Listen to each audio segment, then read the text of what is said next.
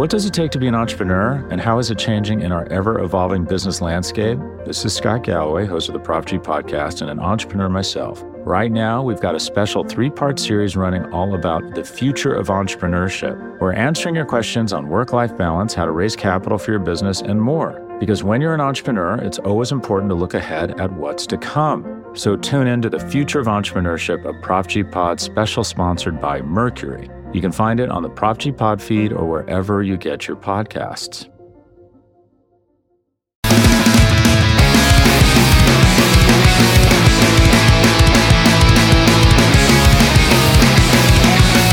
Hello, friends, and welcome to the Thirsty Dogs Drink Faster podcast on the SB Nation Podcast Network. I am your host, Paul Hudrick, and joined as always by Seamus Clancy.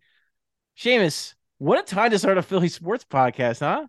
Not This bad. was the defining feature. This wouldn't have happened if not for this podcast.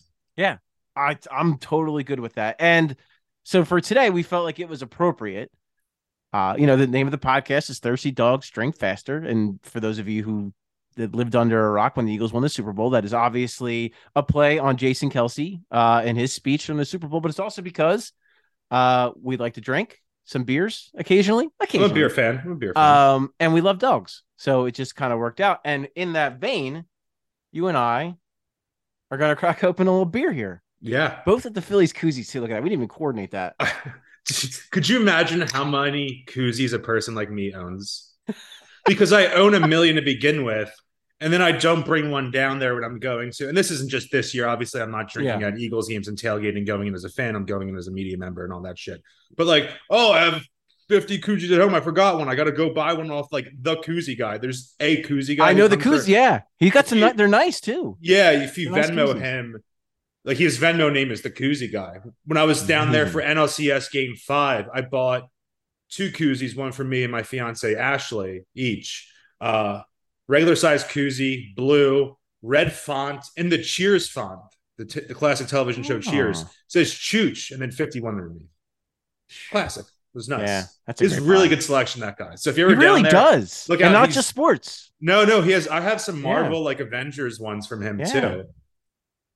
Yeah, last game I went to, he was there, and I actually, I and we same thing. Like you know, I have, of course, I have koozies everywhere, but never remember them when I need them. Yeah. Um, and I thought about it. I'm like, you know what? I'm just gonna drink this beer really fast, and then I don't have to worry about it getting warm. Um, but let's. Uh, what what are you drinking there, sir? What do you got? Uh, Kenwood, got to stay on brand. Love it. Philadelphia's light beer. Love it. So I, for th- everyone knows, um, I am a very big craft beer fan. Uh, Yeah. I have been called a beer snob by many people I know. Oh, I'm in Um, on that now. I'm in on that now. It is a label I wear mostly with pride. Uh, Tone was my favorite favorite local brewery right down the street. But today I am drinking a Coors Light, and that is in honor of my uncle Joe, a great man who uh, passed away earlier this year. Uh, my godfather, he was a South Philly lifer Yes. had a house down in Wildwood that he would go to every every summer, right on the bay in the crest. And he had this little luncheonette. He'd sit out there, drink a Coors Light, watch the Phillies. I'm not kidding. I don't know that he missed games. I think he just sat there on on, the same bar stool every time, had himself a nice cold Coors Light, watched the Phils, and I think he would be really enjoying this moment right now. So it's a cheers to Uncle Joe with the Uncle Coors Joe. Light. I wish I was doing this podcast with Uncle Joe. He sounds awesome. He is. He was Instead of you. Yes, he was. Um, how do I? So a couple things. One, the most laid back dude ever. Just like stayed out of all drama with the family. Like just did his thing, enjoyed his life, and simple. Right? He just kept it simple and like, and and I mean that in like the the best terms possible. Like he lived like he was happy. Had a cold beer in his hand. Could watch the Phillies. Could look at the bay. Had his fat like you know my mom's family is huge. My mom's one of nine in a South Ooh. Philly row home. Imagine that growing up. Um, We were tight with one. Yeah, it was I- just me, just me, my parents, and the I'm dog. That's what I'm saying. so you could only imagine what that was like. Uh, but yeah, my mom's family was like an institution in South Philly. The Mullers, everyone knows the Mullers. Um, but anyway, my, my uncle Joe's yeah, of course he's a he's a mummer. Was in the Jokers. Um, they gave him a really lovely send off. Um, very cool, very cool guy, my uncle Joe. And yeah, he like I said, he would be loving absolutely every single moment of this. So very cool. Um, but yeah, we I it, I what I want to bring up speaking of good, you know, thinking about good times, remem- rem- reminiscing. We're now 14 years from the Phillies parade was yesterday from 2008. The very first parade that you and I got to experience, right? Correct. Like I, that's I'm, you know, I was born in 85. So 83 was the last championship because of the Sixers. Did So you feel cursed a little bit? a little bit, Because I was born a born. This is a funny story. I was born nine, May '94. So the last time the Phillies made the playoffs was October '93. They didn't make the playoffs until 2007. So my whole life as a kid didn't really see the Phillies in the playoffs. This is an anecdote I like to tell. The time, not obviously the Phillies make the World Series in 1993. That is you know, a young guy in his early 20s has a second job at UPS at the time. UPS night it's a night shift job. Doesn't give him off for Game Six of the World Series. Mm. So he just quits that job and then watches Joe Carter hit that home run. And unbeknownst to all parties, my mother was pregnant with me at the time. Wow. I was born into chaos. That's I, I just- love I was just I was conceived with chaos. I love that so much. See, I have a connection. So my nine the 93 Phillies for me. So I was eight years old at the time. So that's like your first team, kind of like your it was first, the team that got me like I played sports. My dad was obviously, you know, my dad got me into it. Uh, like, Yeah. you know, as I told you, my family both both sides from South Philly. So and everybody loves sports. Everyone loved the Philly teams. That's the way we were. My first team was the 93 Phillies. Like really, that was the first team that got me into sports. Fun fact, we actually went to spring training that year. So if you Never been. recall, the Phillies were very bad at baseball from like I mean, you know, they went to the World Series in 83. Mike Schmidt, I think, retired in like 89 or 90. 89, I think. Yeah. Uh, won MVP in 86, but they didn't make the playoffs that year. And Yeah. that was kind of all just a continuous downturn as all those guys got older and left and everything like that. Right. So, um, 1993 spring training, no one's there. It's empty because they stunk. And they were actually, I remember, like they were predicted to finish behind the Marlins, who were an expansion team that year. That's how bad this these Phillies were. So, um, very cool experience for me. One of the coolest things was Harry Kalas. Uh, it was this. This is how accessible these things used to be. We went up to the announcer's booth. Harry Kalas, Richie Ashburn, just sitting there. Go right up to him. Um, and Harry Kalas used to do this thing where if you went down there for spring training, he would say such and such here to watch the Phillies here in Clearwater. And I vividly remember he said, you know, the Hudricks are here from Belmar, New Jersey. And it was like the coolest, most mind blowing thing ever. We have like it's still on a VHS tape somewhere. Don't know where.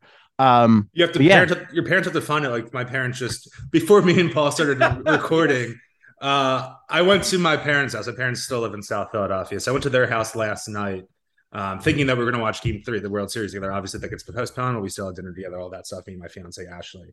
And then as we're getting ready to record, my dad calls me. He's like, I got two great pieces of news. And I'm like, holy shit, like what? And I'm like, do you have like tickets? Did, did you win the lottery? Did I like like I'm thinking money with my parents, like something crazy happened with that. And she's and they're like, one, uh, mom, this is my dad talking. Mommy doesn't need to buy a Phillies hat because you said that you were going to give her one of yours. So that saves us money. So that's good news. One. Number two, uh, we found your Shane Victorino jersey that you were looking for earlier in the month. And I'm like, that's great. That's that's one that's the family equivalent of when you say a work meeting could have been an email. Like that that phone call could have been a text. Hey, easily, yeah. let me know what hat you're giving your mother, and also we found your Shane Victorino jersey. great news. Yeah. Great news. Uh, great news. But That's what I needed in my house: more Philadelphia sports apparel. I actually Well- didn't have enough. Yeah, Right, one hundred percent. So, well, one of the cool stories is my favorite player. Don't know why. Don't ask why. Was Kevin Stocker. He came up that year in '93. I gravitated towards him. He became my favorite player. The next year we went to spring training. Of course, packed. Everyone's there because they just went to the World Series. Uh, but at one point, Kevin Stocker breaks his bat at, at during batting practice when we're there, and you have to imagine me, uh, nine years old. I looked like the little kid from Jerry Maguire. That is a that is a fact. I had this blonde, very, very blonde, spiky hair, gold rimmed glasses, like dead ringer. And I just, he didn't sign autographs. I think he had like a wrist injury or something. So he was going like right back to the trainer's room. And I just yelled out, Kevin Stocker, you're my favorite player. Comes up to me, hands me his broken bat, walks off. Uh, got him to sign it, got a picture with it. So that's, I'm literally looking at it right now. It's in the corner of my office here. So, um, yeah, it, it's like obvious reasons why I love sports, why I love the Phillies. Um, one of those, how can you not be romantic about baseball things? But uh, 2008. So how old were you in 2008? I can't do math. 14. I was a freshman in high school. Uh, when they won the World Series, it was I just Yeah. started my freshman year of high school. So, So I say the say the parade was the last day of my childhood. Is the way I say it. Very poetic. How can you not be romantic about baseball? Right? um yeah so ours our celebrations were probably very different because i was 23 so yeah we I were w- probably- in retrospect, I wish I had your celebration. I think. listen um some things from that night i won't share and i will never share um I'm sure Like, there's some I things you don't remember. i got to celebrate mm. uh some i wish i didn't uh uh but it was me and my two best friends so that was cool Okay. like we got we Yeah, got to celebrate yeah. it that was very very cool that we got to enjoy that moment um yeah it was a wild night. But i remember here's what i remember vividly too because this is a, this is sort of akin to your story. Um so 14 years ago on november 1st my nephew was born my sister's Okay. first child and halloween was the parade. So my cousin and i went down to the parade. My sister was in the hospital getting induced on october 31st so we saw the parade went to the hospital saw her for a little bit. Next day here was my nephew. So like for me like just wild cool memories of that and like now it's, it's really cool because now he's you know understanding what's happening with Yeah. the phillies and you know um and it's our family it's a very cool moment so yeah baseball man this rules we're having so much fun I was at Game Five of the World Series, both halves. love that And I'll tell you a story. This is a good story. This is not just me being a jerk off story. So at the time, my best friend, still my best friend to this day, best friend from first grade to now, 20, 25 years, whatever we're at. His dad did a lot of uh, business, traveling, stuff like that. And he would get a lot of tickets to sporting events. Um, so he got tickets to the World Series from work, and he had two, and gave me gave his son one, Michael, my best friend, but he was going to be out of town for work that day. So he would normally would have went. So he gave it to me and allowed me to go. And then obviously the game gets delayed. It gets split in both halves. So by the time the second game starts, he's back in town. But then he lets me still go to the game and go. ah And then I remember after the game, and again, me and my best friend, we're, we're both freshmen in high school. We're 14, so we're pretty young. We're not partying or drinking or anything like that, walking. So we're walking back from the stadium. We're going down 10th Street in South Philly, and we're like, cell phones aren't the same way. We each had cell phones, but it's not the smartphone era, so it's a little Yes. bit different. We're trying to navigate and find wherever his dad is or whatever to pick us up. And a car just pulls up. And it's funny because of what you're drinking. Uh, driver, uh, passenger window goes down. My dad is drinking a Coors Light in a brown paper bag, and his dad is just smashing the horn like nonstop. And then he died the following summer, oh, and that's that's like my thing. I always think of him for that, and yeah thank him for that. And he was, you know, he was like a second father to me at the same time. We were our families were very very close. I still do Thanksgiving, like we do Thanksgiving and holidays with them. That's how close our families are. Um, so when I think about the Phillies, when I think about a championship, I think about him a lot. It's just like yeah, we I didn't expect all of us, you know, to be in our But- fields. So Yeah, but that- that's- but that's what the- but it's That's I what know it's for. This It's moment there. does. No, it's it's so true. It's like this is this is why it means so much to all of us, right? Like this is why, you know, when people look people outside, maybe the city and other, you know, not as prevalent sports cities look at know, us. they don't like, get it. It's different. yeah, It's like just what it was with you weirdos. Like you don't get it. We're we're in this. Like we got we got we were born into this. But I'll tell you what, it's funny because I so for me for 2008 for that first game five, uh, me and one of my best friends we set it up. We're like, oh, we're gonna go to this bar, and it's still actually Yeah, my yeah. favorite bar, Dom's down the street, Dominic's Tavern. Fantastic wings. I think they're the best um, I've ever had. But anyway, um, we coordinated. Uh, I, I was going with my parents. He was bringing his parents. Like we were cool. going like it was all excited and game five and then that happens and, and the delay happens and i remember my dad vividly i remember he turned to me and he said dude have i not raised you like of course this was going to happen like Yeah. like just that like this is this is how it always is It was You're never going to be easy. sports it was never going to be easy. Yeah. this is how this is how this is this was how this is always going to be um but yeah and then a couple days later obviously getting to enjoy the moment um at a different bar and having some rowdy things happen after that but that's maybe i could tell you that off podcast That, that- that's like a that's a Patreon exclusive podcast. exactly um so yeah but uh here we are back in the world series it's it's it's 2022 it's november the phillies split with the astros which feels significant um considering both of their aces did not have their ace stuff. Uh, did not pitch particularly well. Phil's bullpen has yet to let up a run in the World Series. It's pretty incredible, pretty incredible the way they've they've really hung on. Um, so some would argue that that day off would have really helped the Phillies. Some have argued that it actually helps the Astros because they used a lot of their better relievers yeah. for games one and two. Um, and maybe they can, you know, give Verlander another start and give him a shot at redemption. Maybe go back to Valdez. So there's that. Um, so I guess we'll start there. Like, what, what uh, were you happy with the split? And do you think that either team has an advantage um, with that delay happening and, and getting the more rest? If he told me, like I said this fr- uh, Saturday night when I was at home with, I only watched, I worked a lot Saturday for the game, so I wasn't, you know, hanging out with my friends and stuff like that. Uh, so after the game, they lose. Obviously, they go down really early. They have you know some semblance of light, late, life late, but it doesn't doesn't result in anything. Doesn't they don't have that massive comeback they did in game one. Schwarber just missed giving it to him twice. I, I, thought it. I mean, he's he's rounding the base pass. I've really never seen a guy round the base pass on a fake home run or fake or foul home run. I should say, not like a fake home run. But I'm I'm feeling I'm down in the dumps a little bit. You know, I'm thinking. You tell me 48 hours ago the Phillies would split and Houston, I'd be overjoyed. But why do I feel like shit right now? That's the same thing that happened in San Diego, right? You, you the way they blew the lead in game two. Exactly. You go out there and split, and that's exactly what they needed to do. So you have to be happy with that. Um, in terms of the delay and who that helps, I think it's mostly a wash.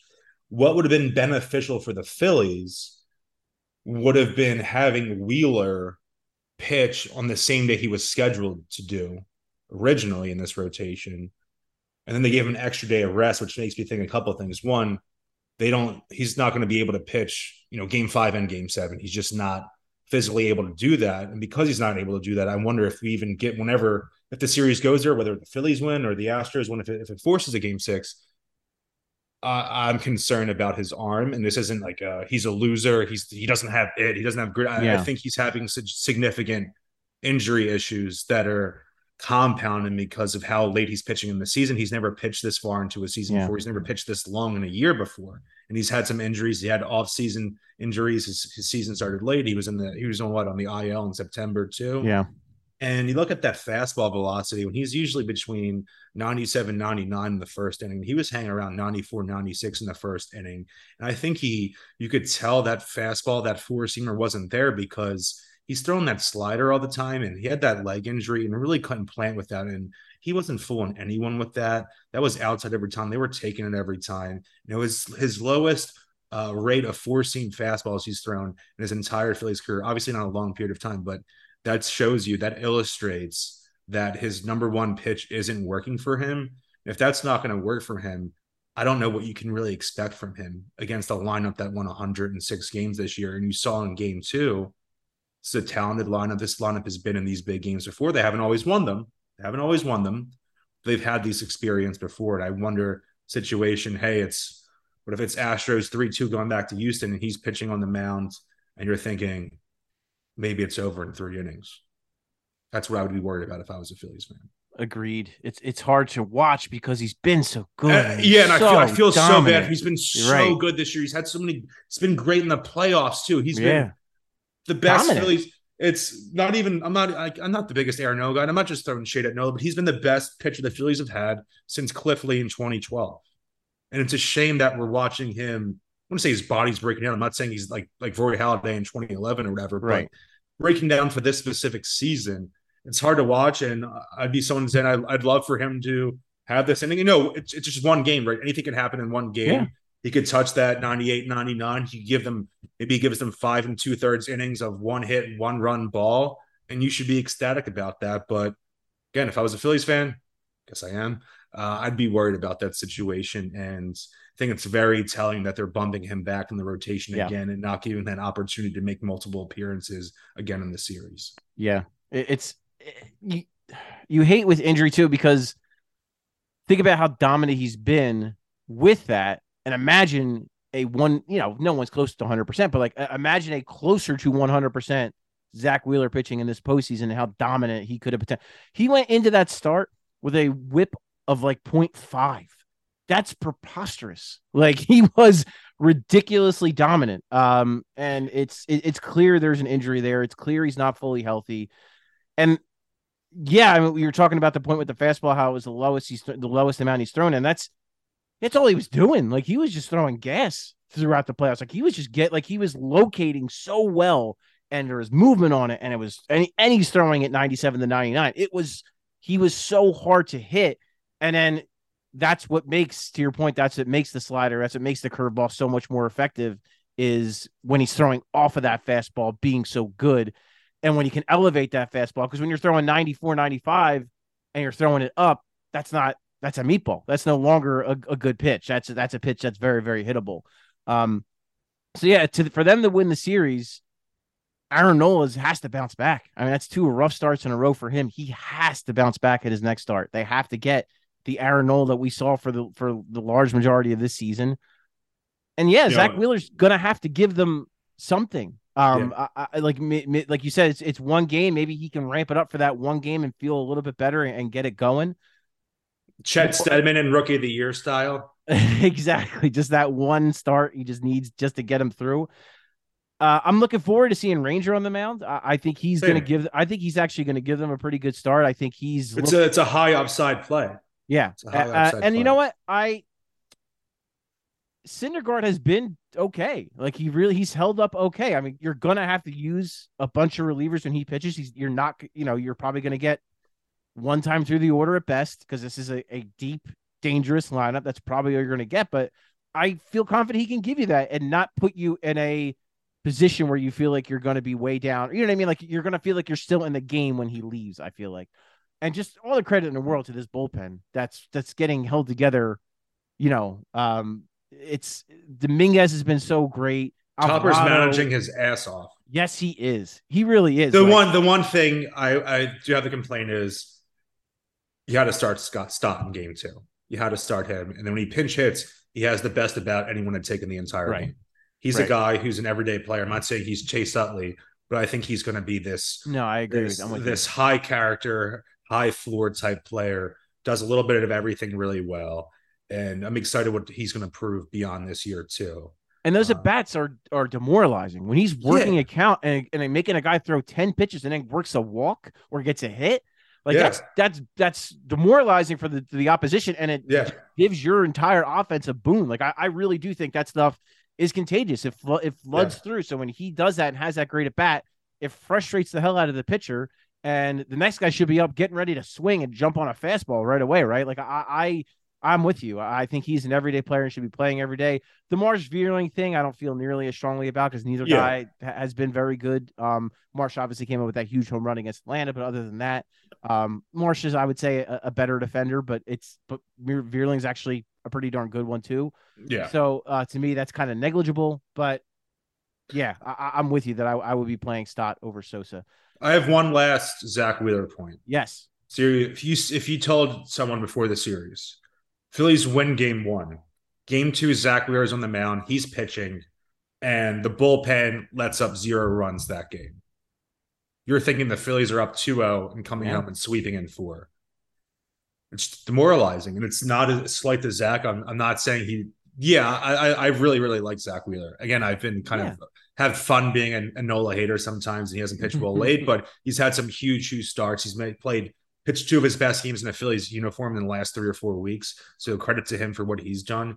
Uh, just a shame with Wheeler. It's it's more um, I feel bad for the guy. I feel bad for the situation yeah, and the way it's unfolding at the worst possible time. And you you wonder too with Nola. I mean, it's it's fair to wonder if he's got some fatigue going on. He threw. I mean, that's innings this year. It's the same thing. He's never pitched this long in a yeah. season before. He's never pitched. You know, pitchers and catchers in February all the way to November. It's that takes a toll. Season, that takes a toll yeah. on your body as a pitcher if you've never done that before. Right. So I, I think you know it wouldn't be crazy to suggest that they're both kind of going through a little something there. It's worst possible time, but you know it is are what it is. I are you happy there's no DH now when they have to have these bullpen games? Oh yes. I was always pro I'm DH. So happy there's because I yes. love the idea of just having uh, it, it, worked. I mean, also if there was no DH, the Phillies wouldn't be here because Harper wouldn't be able to play, so they exactly. would have eliminated long ago, or they would have lost in the wild card round, NLCS, whatever. And I just don't need to see a pitcher bat. I just don't need to see it. What do you, do you want Bailey Falter or I don't know. Do you want Connor Brogdon hitting in the sixth inning of the World Series because you're scared to use your bench guys because of how much stuff you have going on? Yeah. A No. waste. And and again, like Clayton Kershaw homers or Zack Greinke homers, those are cool things. Joe Blanton's home run in the 2008 World Series, legendary moment. But no, also there's a legendary moment. All of Bryce Harper's home runs when he's Yes. playing DH. So give me that. Yeah, no, I'm with you 100%. Um, I'm I've oh, and like you said, I've always been pro DH. I've always wanted the DH in the National League. I never understood why it took so long to get that. And two, if like from from a league standpoint, one that's more runs, so that's more entertainment. Two, Correct. from like the Players Association standpoint, that's more jobs, right? That's, yeah, it's an extra job, and that's, and that's a guy that's not making. That's not a minimum salary guy. That's a guy Right, that's it's a making seven, eight everyday million dollars probably. Right. Yeah, and from the generation where you know I grew up in the early 2000s, Yankees, Red Sox, and you know all these aging sluggers hitting 35, 40 bombs a year. So I was always I was born into the the steroid era, the big bodied power hitters. So I want as many of those guys, whether they're on the Phillies or just populating Well, even, like, baseball totally. someone like Edgar Martinez, like right, like might be the greatest designated hitter to ever play baseball. Like there was like debate if he should be a Hall of Famer at one point because he was only a DH, and it's like what? Like Well, the, No, thing with the the, guy's the great. DH debate to me is so it would have been better if he played first base and was a terrible fucking fielding third first Right. baseman. That would have been better for the team. No, he did exactly what he needed to do. He's Mm-hmm. one of the best hitters of the 90s. Hit for, wasn't a big power guy at DH, but it was hit for average. I think he won a couple of batting titles, uh, was on some some absolutely great, great teams. And he did it a little differently in the steroid era than the other hitters were doing. So credit to him for that. And what it would have been better if he was the worst left fielder in baseball for 10 years. That would have been better for his Hall of Fame credentials. Get the fuck out of here. Yeah, it's dumb. It's dumb. Um, how are you feeling about uh this is now Tuesday. How are you feeling about Tuesday night's game and the games going forward? Three three games. Let's talk about I mean, let's talk about that too. Like it's going to be a zoo. It's going to and I mean that in the most glowing terms possible. It's going to be a zoo. It's going to be wonderful down there. Um, what are your thoughts on the next three games? What do you think it's going to be like down there? My mojo's a little off because I have tickets to game four. So I was expecting to do this podcast and then head down to the stadium. So I'm feeling a little off with that. That killed my vibe. I would have loved, loved to have seen a Halloween game at Citizens Bank Park. I would have loved to seen the costumes, people going nuts, having fun, you know, seeing people dressed up as Spider-Man or Thor with because we thought Noah Syndergaard was going to be pitching Oh, in game three. All that stuff would have been fun. But you kind of have to say, hey, that, that's baseball. This isn't the first time that a Phillies game has been postponed or delayed with the weather. It's actually happened in every World Series for them since 1993, where they've either had a delay or a total postponement. So it is it what worked it is. out the last time.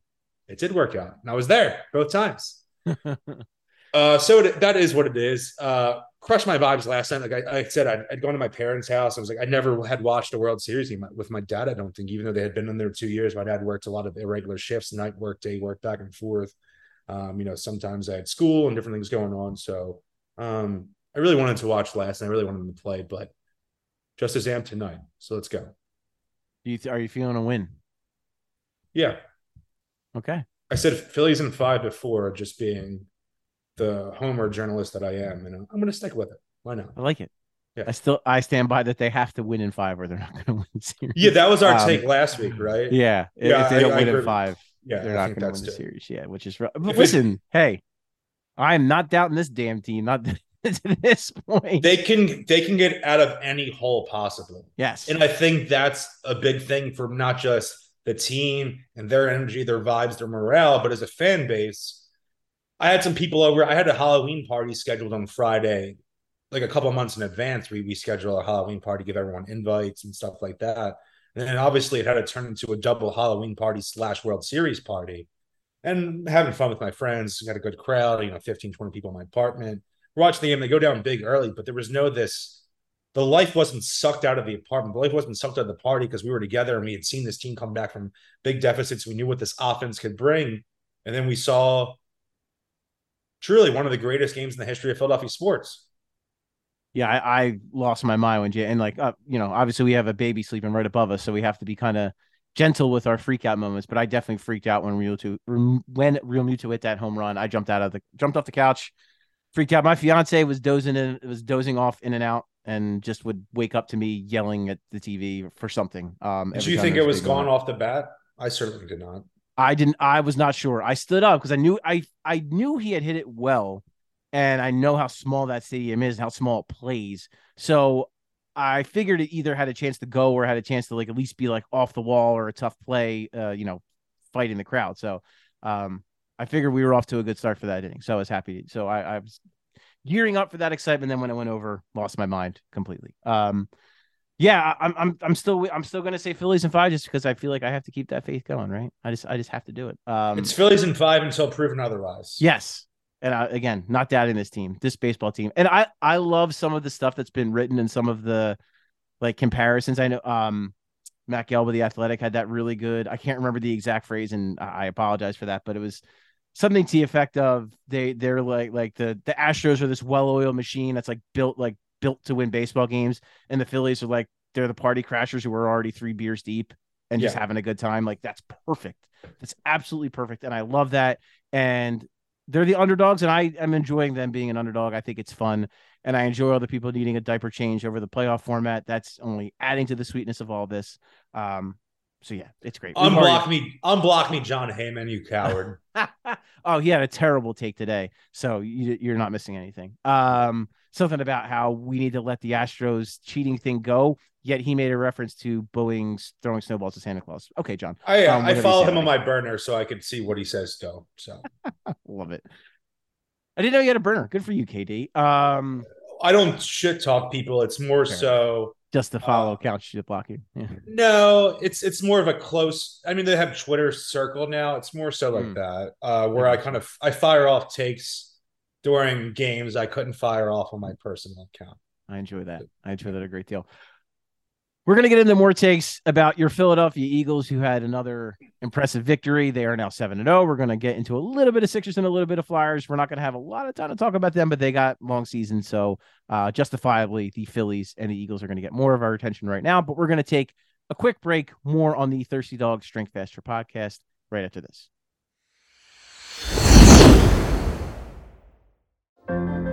What does it take to be an entrepreneur, and how is it changing in our ever evolving business landscape? This is Scott Galloway, host of the Prop G podcast, and an entrepreneur myself. Right now, we've got a special three part series running all about the future of entrepreneurship. We're answering your questions on work life balance, how to raise capital for your business, and more. Because when you're an entrepreneur, it's always important to look ahead at what's to come. So tune in to the Future of Entrepreneurship, a Prop G Pod special sponsored by Mercury. You can find it on the Prop G Pod feed or wherever you get your podcasts.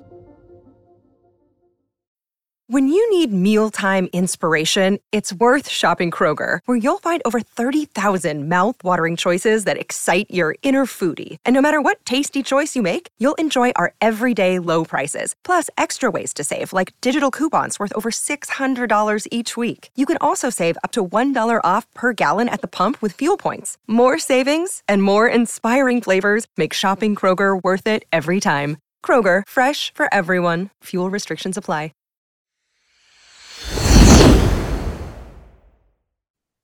We are back, and now we are moving on to the Philadelphia Eagles, who are 7 and 0, still the only undefeated team in all of football uh, after a pretty dominant win over the Pittsburgh Steelers. I think you and I were both on the same page that we kind of felt like. What was your final score? Mine was 34 14. You had a similar one. You, dude, you might have had Something. 35. You might have had 35 13. I didn't have him scoring 35.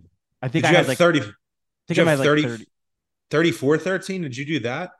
I think it might have been like 31 13 i think. I feel We're like pretty close. yeah pretty close.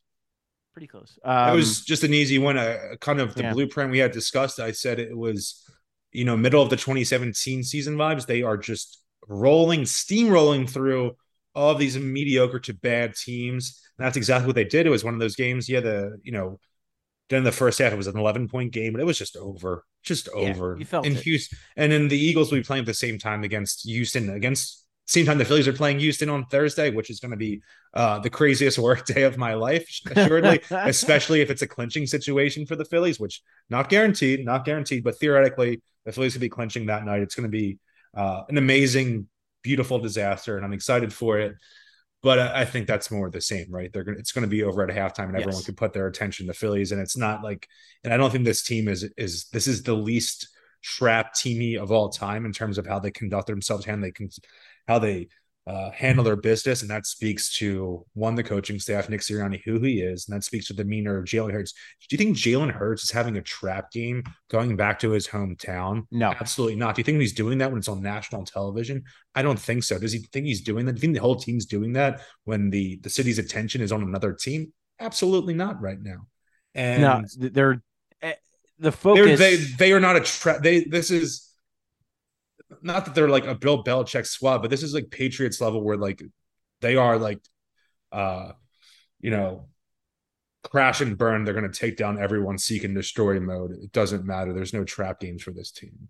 I think the first one they're going to have is in week 17 or 18 when they're uh, the first loss they're going to have is in week 17 or week 18 when they're actually just resting people because they don't Wow. give a- I don't think they care about uh having an undefeated record and they I don't No, think they should. They do not care about that. I think Nick Sirianni would actually like them to have a loss, not not in the real game, but I think uh you know just the way he conducts himself, I think would be easier for the locker room. You know, kind of takes off some pressure if they're what is it, you know, 15 and 2 or 16 and 1 going into that. And maybe it's me being a homer, being someone who grew up an Eagles fans out media member, but this team is just really freaking good. They're playing a lot of bad teams yes. and they conduct themselves uh, perfectly, just top to bottom of the organization, first rate. And um, I expect to be in February covering the team at the Super Bowl.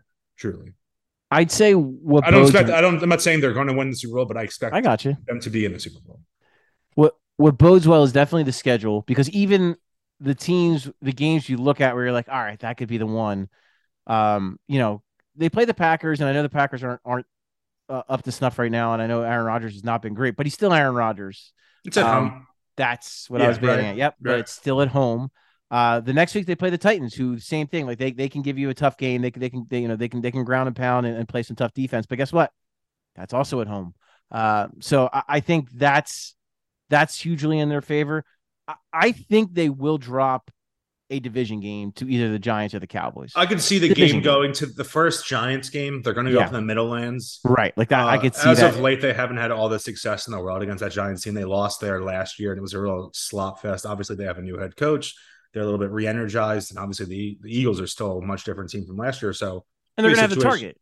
yeah, a and they have target on the target back. on the They're gonna get- they're- they're going to get everything the Giants have because they're going to be so fired up. The crowd's going to be so fired up because they will be dying to give the Eagles that first loss. So I, that's why I kind of I, I lean towards, um, and I guess I lean more towards Giants than Cowboys because Cowboys again that's at home. Um, the next or no, sorry, that's No, it's road. So I'm sorry, yeah, I'm sorry, it's yeah. Christmas Eve. Yeah, Mixing my days up. That's- Um, so I guess either one of those I, I think could be the one, and then Dallas is going to feel like they're they, they owe us one because whatever they beat the Eagles, you know, or they lost to the Eagles without Dak Prescott, so they're going to kind of have. They're. I'm just saying. I think from a mental no, I completely agree. Point, but I'm Yeah. I'm rolling in my eyes at every Dallas fan on Twitter that I end up interacting with like a sicko. Uh, but no, but it's just it, it's yeah, It- it- and and I think you're like you're right that this team is not like they're not going to lose to a bad team. Like I No. don't see that happening. I, I think any any game that they should win, they will win. I, I believe that. But there's just going to be, like I said, that when they play the Giants, that game is going to mean way more to the Giants than it's going to mean to the Eagles for so many reasons. It's going to mean way more. And Daboll's going to be, you know, he's going to want to kind of put his imprint on things and set that tone and be like, all right, this is our, you know, this is our first game against the Eagles. Like this is a big rivalry, yada yada. You know how that goes. Um, so he's really going to want to make an impression, and I'm sure the team's going to feel that, and so on and so forth. But that said, Daniel Jones thinks he's not a good quarterback, and I, I that's that's all gonna that's a house of cards with him anyway. Um, and I think this actually speaks to how good of a coach Brian Daboll is. That Daniel Jones has looked like an actual starting NFL quarterback at times. Is yeah, that that's all Brian Daboll. Good for him. Um, I wanted the Eagles to hire him when they hired Sirianni, and I think we it worked out. before, yeah, yeah. did we? That's that worked out splendidly for the Eagles. No really regrets did. there. I, I think it worked out perfectly. He's the exact guy they needed, and uh, the Yeah. combo of him, Shane, and quarterback coach Brian Johnson has completely unlocked Jalen Hurts. But Yeah. I like what Daboll who Daboll is, and I think I'm uh, tremendous hire for them. you didn't say a word about this, and you know why I'm wearing this. For those of you who are No, not, they got introduced as the Batman. Did you see that? I did not. So for those of you who are not watching on YouTube right now and are listening, I am wearing a Batman shirt. Uh, because because because Swole Batman had such a great game that he got drug tested afterward. Um, So they got introduced. but yeah, I the, didn't hear the intro. the Batman. Uh, Okay. Quez, uh, Smitty, and AJ got announced as a trio when they did the starting offensive player introductions, PA introductions on Sunday. At the, I like it.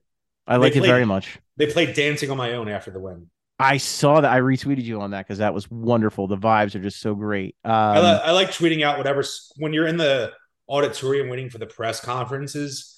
Uh, usually the locker room isn't open yet, but you can hear them Yeah. blasting music because there's a door that connects uh, the press conference area and the link locker room. And they must have had like, I don't know who took the playlist. It was a little different than usual. They were playing 1901 by Phoenix, Take Me Out by Franz Ferdinand. And I was like, did they steal my playlist? This is you know, uh, like like against the after Dallas, they were they were jamming to uh, "Backseat Freestyle" by Kendrick, which is an all time song in itself, but definitely different vibes than "Take Me Out." I like it. interesting.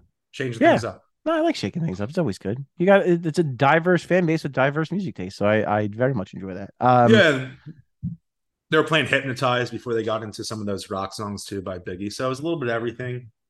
This team is a little bit of everything. They can beat you in so many different ways.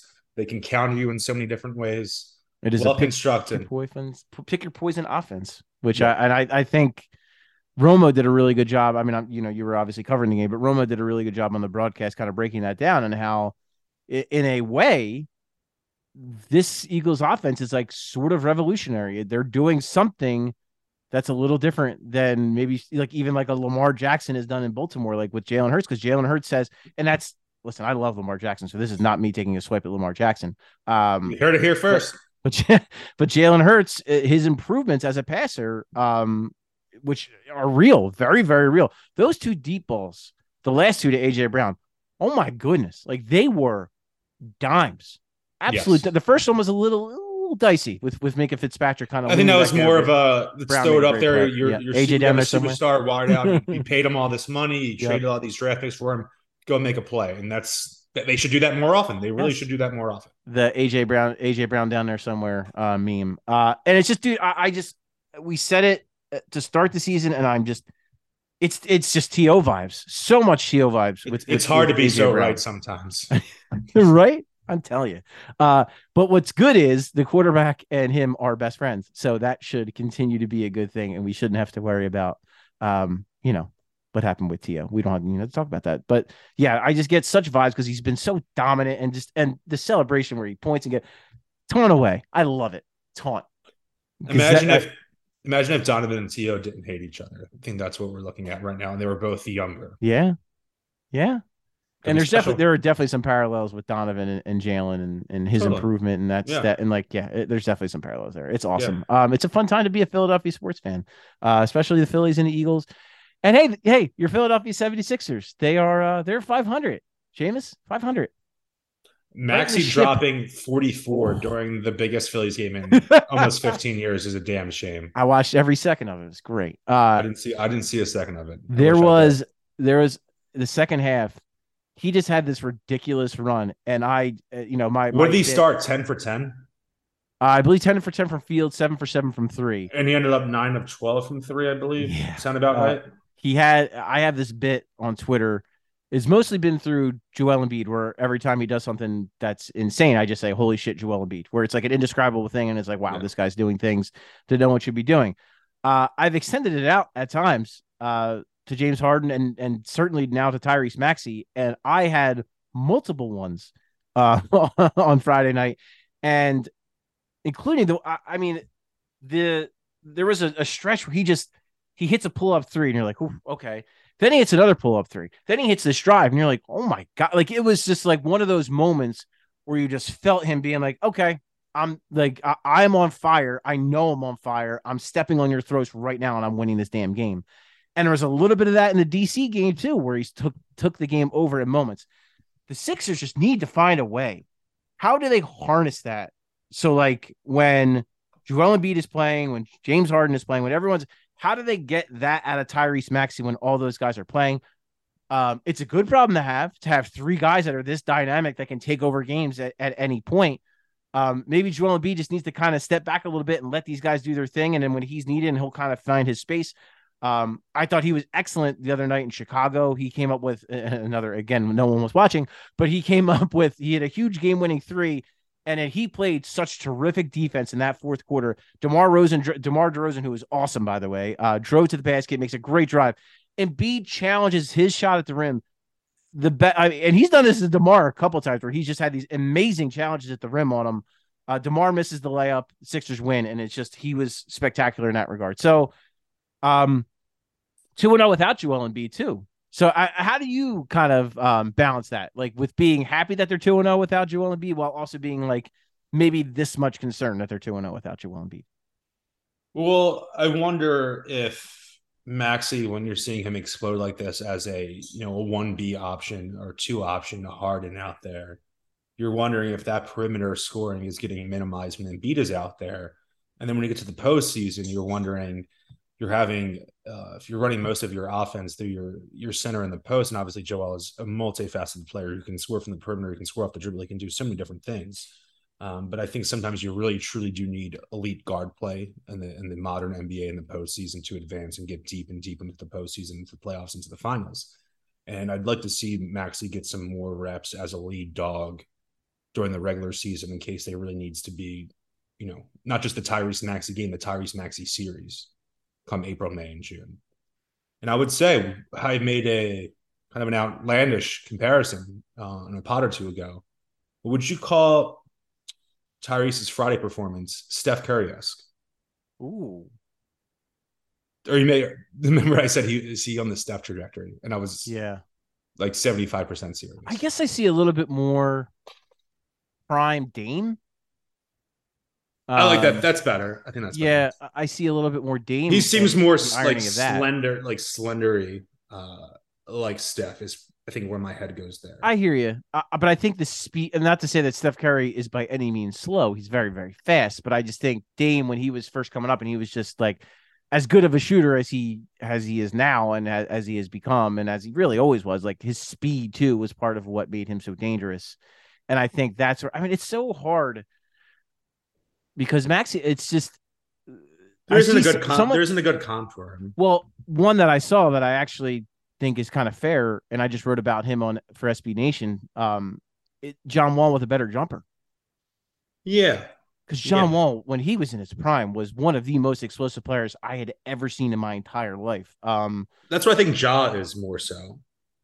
Yeah, yeah. no, I could see that. I think Ja's more. You don't uh, want to John hear my, Wall two, John Wall 2.0. What do you, you thinking? don't want to hear my Ja comparison of who I think. Uh, can I try to? Can I try to guess? No, don't, don't, because I don't want to have to acknowledge it. Um, Penny Hardaway.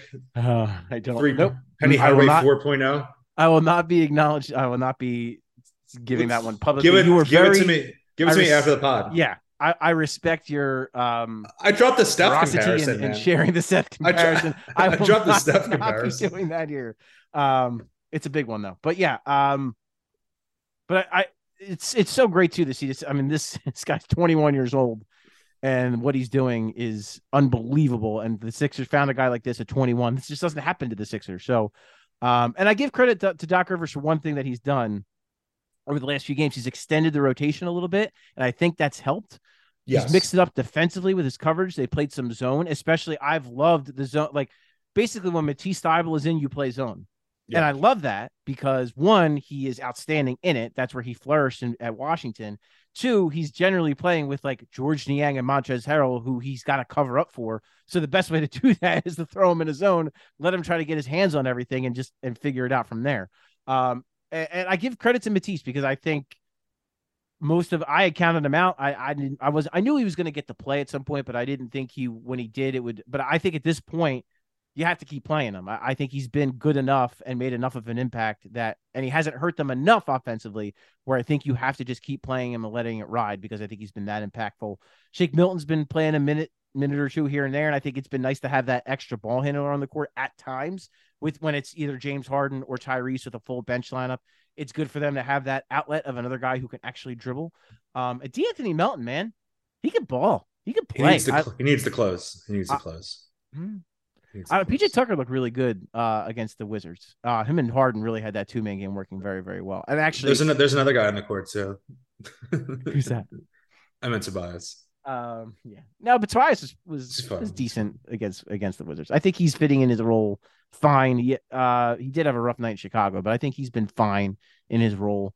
Um, I have an idea Yeah. of who your comparison for Ja is in my head. no, we're not going to get into it. Oh, Um, no, I, I'm like preemptively mad about who I think it is. Um, my I'll say this: my take, and it's not that hot, is that when the playoffs start, uh, PJ Tucker should be the backup center, and I think there's like Yes, no I doubt think- about it. I think they're going to do that too. The way they've already Yeah. used a lot. They've Doc went to that in game two way Yeah. quicker than I expected. I was worried there was going to be a situation come April. The fans on Twitter to be begging for him to try it. I think that's definitely happening. Yeah, I think he's going to it probably too much to the season, but um, yeah, the I, fact I that would agree Joel- there. Yeah. Yeah, the fact that Joel, when the two games that Joel Embiid is missed, he's opted to start PJ Tucker at the five and start De'Anthony Melton. I think that says a lot about how he views that look, and that it's going to be a look that I think uh, is going to be really good in the playoffs. I think So that's a I- good look, man. That's yeah. a good look. You put him in, and I would put leave him and Harden out there together because they have such a good they have such good chemistry in that pick and roll. De'Anthony Melton's doing again doing stuff like working in the short roll and working in the high post and like making passes and like it's just adding a different element. And it's nice to have a basketball player that can dribble, shoot, pass, and play defense, do all of the things and not just some of the things. Um, coming off the bench, I think has been you, you don't see that good. a lot in Philadelphia. no, you certainly People do. who can shoot and dribble and pass, doing all Yes. three things is pretty it's wild. wonderful. Um, so we have the Flyers too. We just want to touch on them real quick. Five, two, and one. They're off to a good start, but the injuries, man. That now we got Sean Couturier who had to have back revision surgery, which They're they're very murky on their injury situation. They don't. Yeah, they're not tr- truly upfront, and maybe it speaks to more of a hockey thing than I'm. Not, I'm not trying to just bury the Flyers. Like no, it's a hockey thing. Yeah, It's a hockey hockey thing, thing. Um, Torts is maximizing them right now, which credit to him. I wonder if it leads to burnout, and if not in year one, I think probably Yeah. year two. Well, I, so here's the moment I enjoyed, um, and I see it because of my good friend Jordan Hall, who writes for NBC Sports Philadelphia, does a terrific job covering the Flyers. Great Flyers Um, writer. Great Flyers. if you if you enjoy the Flyers, you should absolutely be following him. Very good, right down the middle coverage. Um, no bias at all. Like genuinely, he's he's great at his job. But anyway, he shared um a story about um one of the Flyers pros not prospects. He's no longer a prospect, but he is a um and now I'm gonna forget his name because I'm an idiot and I don't um uh, Tanner Laczynski, who is um, one of their younger players, who is kind of like a fringy guy. Like he's not a guy who's in the lineup every night, um, and you know he fights for minutes. He he's not a, a mainstay. So him and his wife uh, recently had a baby, and Okay. I thought it was really cool that Tortorella, like he he told him to stay away. Basically, he said, um, he said the quote was great. He said something to the effect of like, "We're entertainers. This is sports. Um, this you know this you you just had like a baby. Like you, you absolutely cannot come back and join the team, be with your family, enjoy your family." And I'm like, wow, um, that's pretty cool, right? Like that's that's really cool of John Tortorella. Um, you and I have both not been the biggest fans o- of that move, and you know, kind of questioning, um, if that makes you know if it made sense for the Flyers. It felt like same old, same old with him. But um, yeah, Tanner Rosinski, uh, very cool that he got a, a new baby boy named Leo. Got to celebrate him. John Tortorella told him, "Hey, don't worry about it."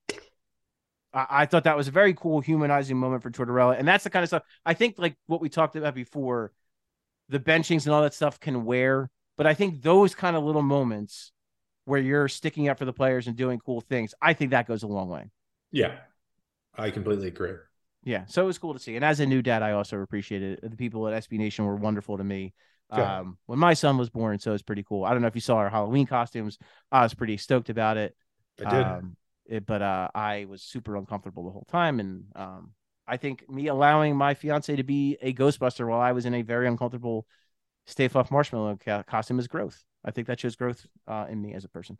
Um, Look so what at do you you think? now. So Phillies tonight, game three. What is your what are your predictions? What do you got? Phillies in five. I said so. It's a I, dub. I get that. Well, it's a dub, but what do you what do you think? Like, what do you think's gonna happen? Bryce Harper homers. Okay. Ranger Suarez gives you five and two thirds innings of four hit, one run ball with four Ks. I like it. I think he's going to go six. I think he's going to go six shutout shutout innings. I think he's going to be that good tonight. I'm going bold. I think Bryson Stott has two hits. I like that too. I like that too. I like I'm, Bryce st- Harper I'm homer. Stott pilled. I'm Stott pilled, dude. I'm all in No, on this guy. He's love it. He's a he's just a gamer. It's just like the he's such a the way we talk about God just being like a pure hoop, like a real hooper in basketball. Yes. This guy just seems like the, the baseball. Player. He's a ball player. Yes, he's he's the baseball equivalent of a real hooper. I think. I'm gonna call someone having a big hit tonight. I think Alec Bohm gets a big hit tonight. I'm gonna call that. Um, don't know what it is, don't know when it is, but I think he's about to. He's so clutch for them in the regular season. He needs to have his I, moment. Yeah, he needs to have that moment. If they're gonna win, he's gonna have some sort of at home, the place he used to f and hate now loves. exactly. Something's big's going to happen. He's had some nice defensive plays. He hasn't had. Yeah. He's missed a couple defensive plays. We had some really nice ones so far in this postseason too. I'm a little more bullish on him sticking third base long term than I was not just before the season, but before the season. I thought he was he didn't deserve to start. Uh, but even in the middle of the year when he got when he started improving, um, I still wonder if that's not his long term position. I wonder if Rhys has gone in this offseason. He moves to 1st mm, They signed yeah. Correa, stop him to second. But that's let's how about they win the World Trey Series? Turner, I don't know. It, yeah, I think I think Trea Turner is a Philly. I can tell. All right. Well, on, that that's not a that's not a rumors thing, but no, uh, they should just win the World Series first and worry about that later. I I would think that's probably a good strategy on their part. Um, and I think they'll do that. Uh, but I want to cheers to you, Seamus. Go Phils. Cheers. Let's get a win tonight. To Uncle Joe. To, uh, to my Uncle Joe. Absolutely. Hopefully get a win for you, Uncle Joe. Uh, this is the Thirsty Dogs Drink Fast. Excuse me, Thirsty Dogs Drink Faster. But that is not the beer talking. That is just me messing up my words. You uh, might have been a little dogs. too thirsty when you were talking like that. Perhaps. The Thirsty Dogs Drink Faster podcast on the SB Nation uh, network. I am Paul Hudrick, and for Seamus Clancy, we will talk to you all next time.